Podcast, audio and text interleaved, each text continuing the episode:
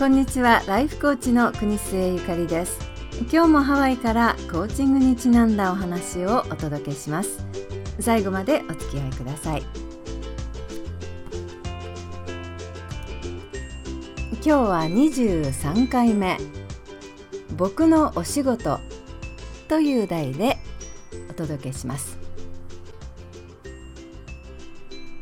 そのお母さんは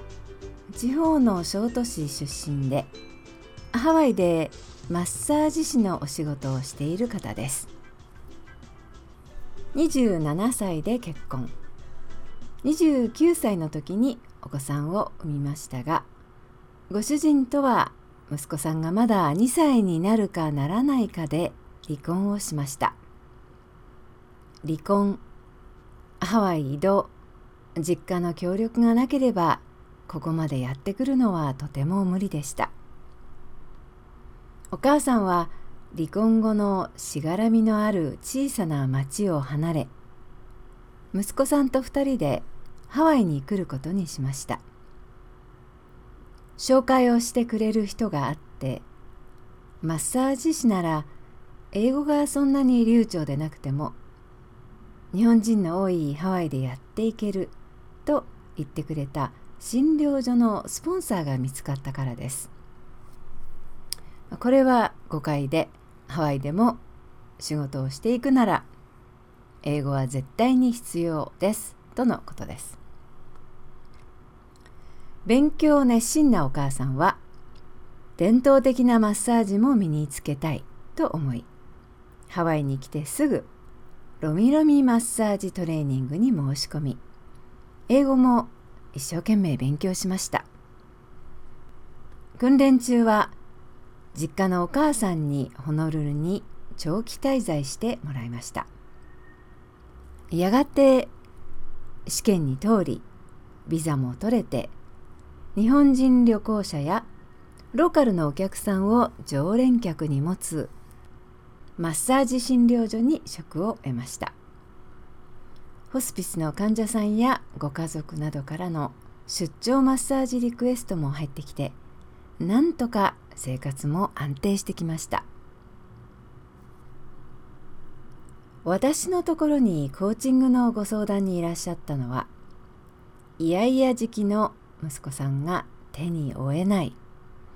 仕事をしながらシングルで幼児を育てること。これでいいのだろうかと不安を感じたからでした。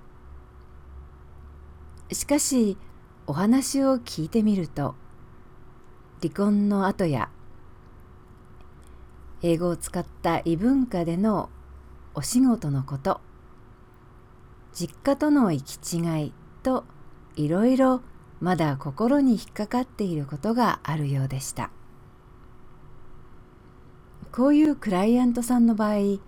私は少しカウンセリングの手法も取り入れてまずお話を聞かせていただいています。たくさんのチャレンジなことに囲まれてあれもこれも何とかしようとするとくじけてしまうので少しずつもつれを解いてできることから見つけてみようとコーチングのやり方に移っていきます。お話をじっくり聞かせていただいた後今一つだけ変えたい。一番何とかしたいことがあるとするとそれは何ですか？と聞いてみました。これはコーチングのやり方の方です。このお母さんはしばらく口をつぐんでいましたがこう答えました「息子をどうしても好きになれないことです。私もこのお返事にはちょっとびっくりしました。母一人子一人のその息子さんを好きになれない。自分がお腹を痛めて産んだ子供を好きになれないお母さん。ご本人も自己嫌悪に悩んでいることらしく孫を可愛がってくれている自分の母親にも誰にも言えないでいたと言います。お母さんがぽつりぽつりと話してくださったのはこんな内容でした。息子さんの性格顔や仕草が前のご主人とうり二つ。ハワイで保育園に行くようになり少し自我も出てきて扱いにくくなってきたこと。行動が緩慢な子でよく言えば応用でのんびり屋さん。母から見るととろい鈍い子供だということ。自分がそうなりたくないと思っているような愚鈍とも言える性格がそのままそこにある気がする。というのですハワイに来た当初自分の母親に預けていたのが悪かったのか甘えん坊で朝も支度がさっさとできず「早くしなさい」と叱ると「ママは嫌いおばあちゃんがいいどうしておばあちゃん日本に帰っちゃったの?」と反抗します息子さんにまとわりつかれるのも嫌でかわいそうだとは思ってもつい邪険にしている自分がいる。お母さんは本当に悩んでいるらしく自分が努力していることを涙を流しながら切々と訴えました。新しくできたアメリカ人のボーイフレンドは息子を可愛がってくれるけれど自分には息子を邪魔だと思う気持ちしかなくそれではいけないと思って無理に良い母親を演じているので疲れてしまっていると言います。このお母さんのような方から相談を受けたら皆さんなら何と言ってあげるでしょうか。それはあなたが悪い。子供を好きになるようもっと努力をしなさい。でしょうか。母親が子供を嫌いなんてありえない。子供が大きくなれば可愛くなるはずだ。でしょうか。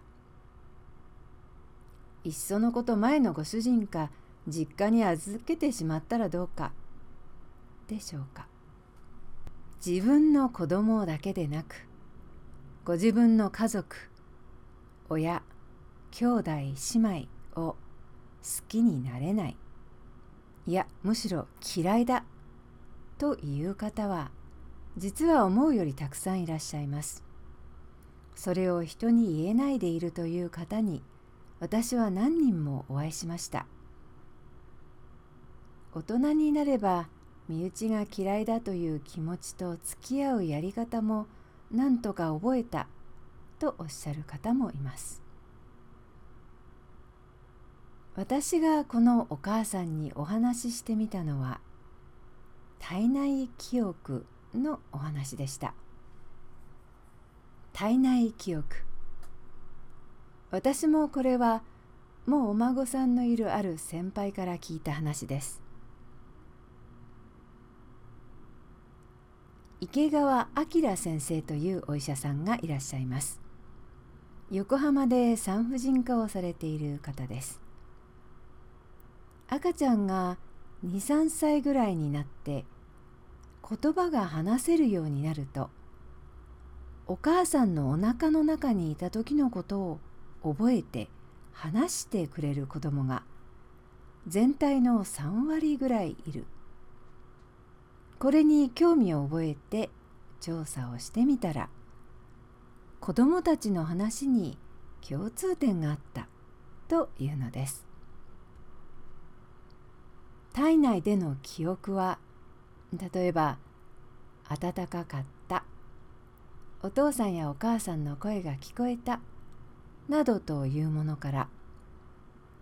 お母さんのおなかの中で背中の方に行って遊んでいた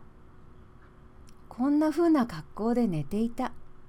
という具体的なものまであります。さらに驚くのは子供たちの中には体内に宿る前の記憶を持っているという子供たちもいることです。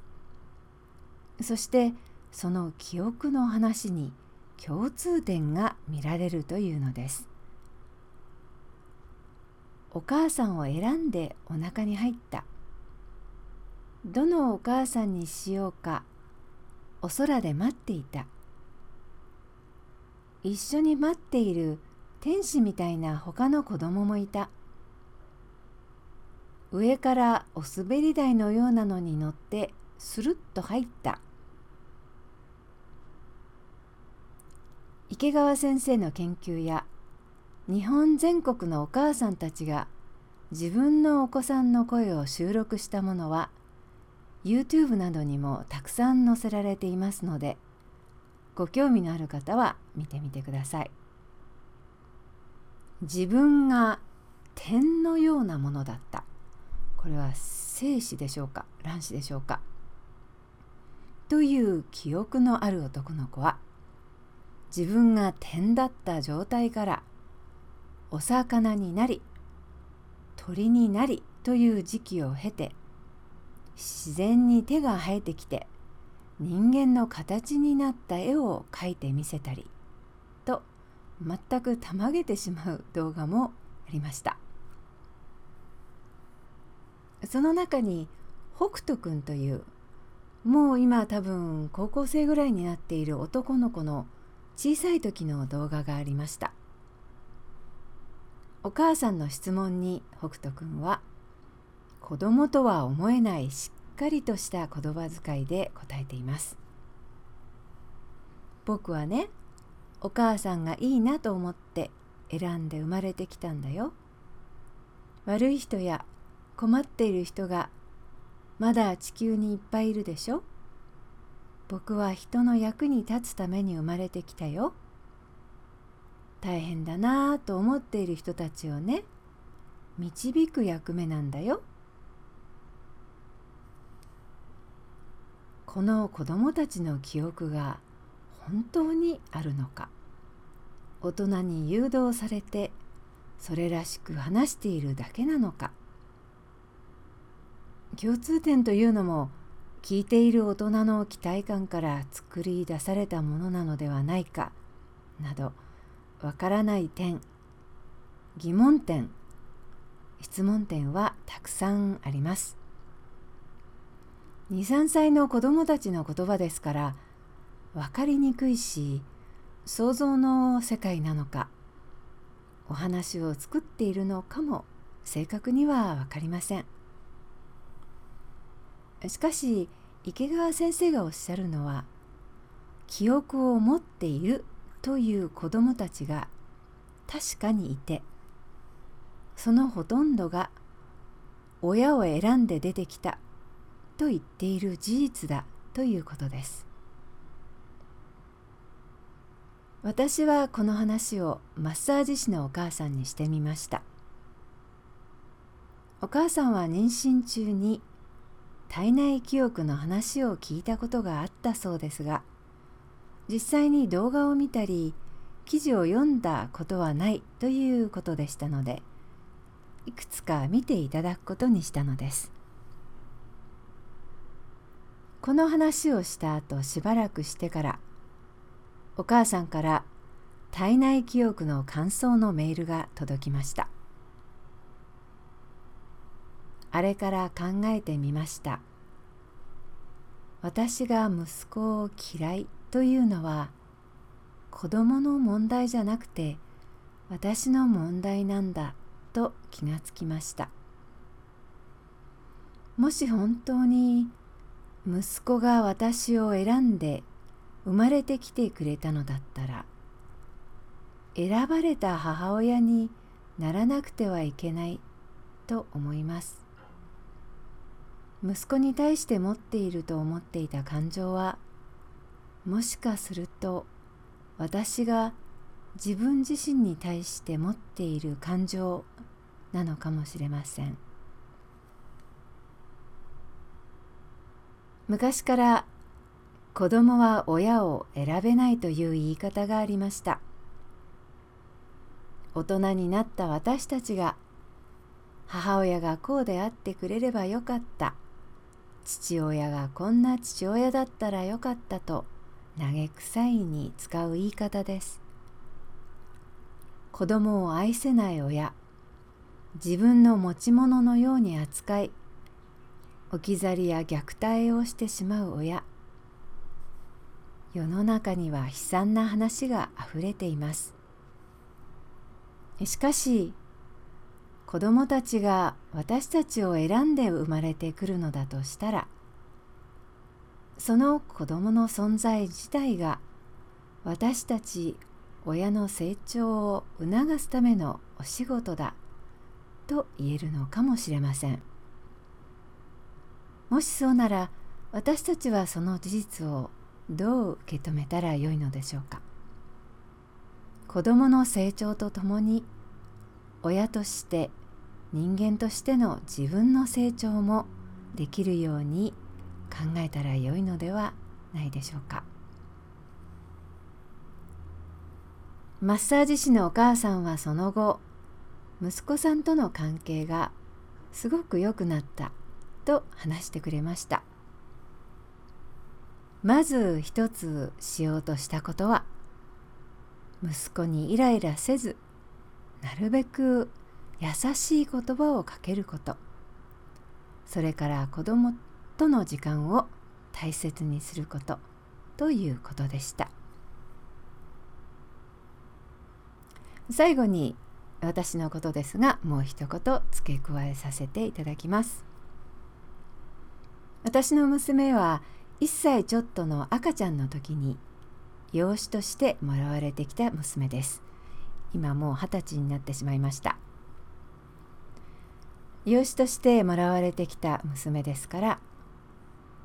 お母さんのお腹の中にするりと入ってきたというわけにはいきません。これは私のことです。でも縁あってやっぱり私を母親として選んで我が家にやってきてくれた娘であると思っています。娘は多分養子としてやってきてくれたお母さんの私の方にもするりと入ったお母さんの方にもいろいろなことを教えるお仕事をし続けてくれていると思っていますそれでは次回またお耳にかかります今日も素敵にしなやかに爽やかにお過ごしくださいハワイのライフコーチ国末ゆかりでした。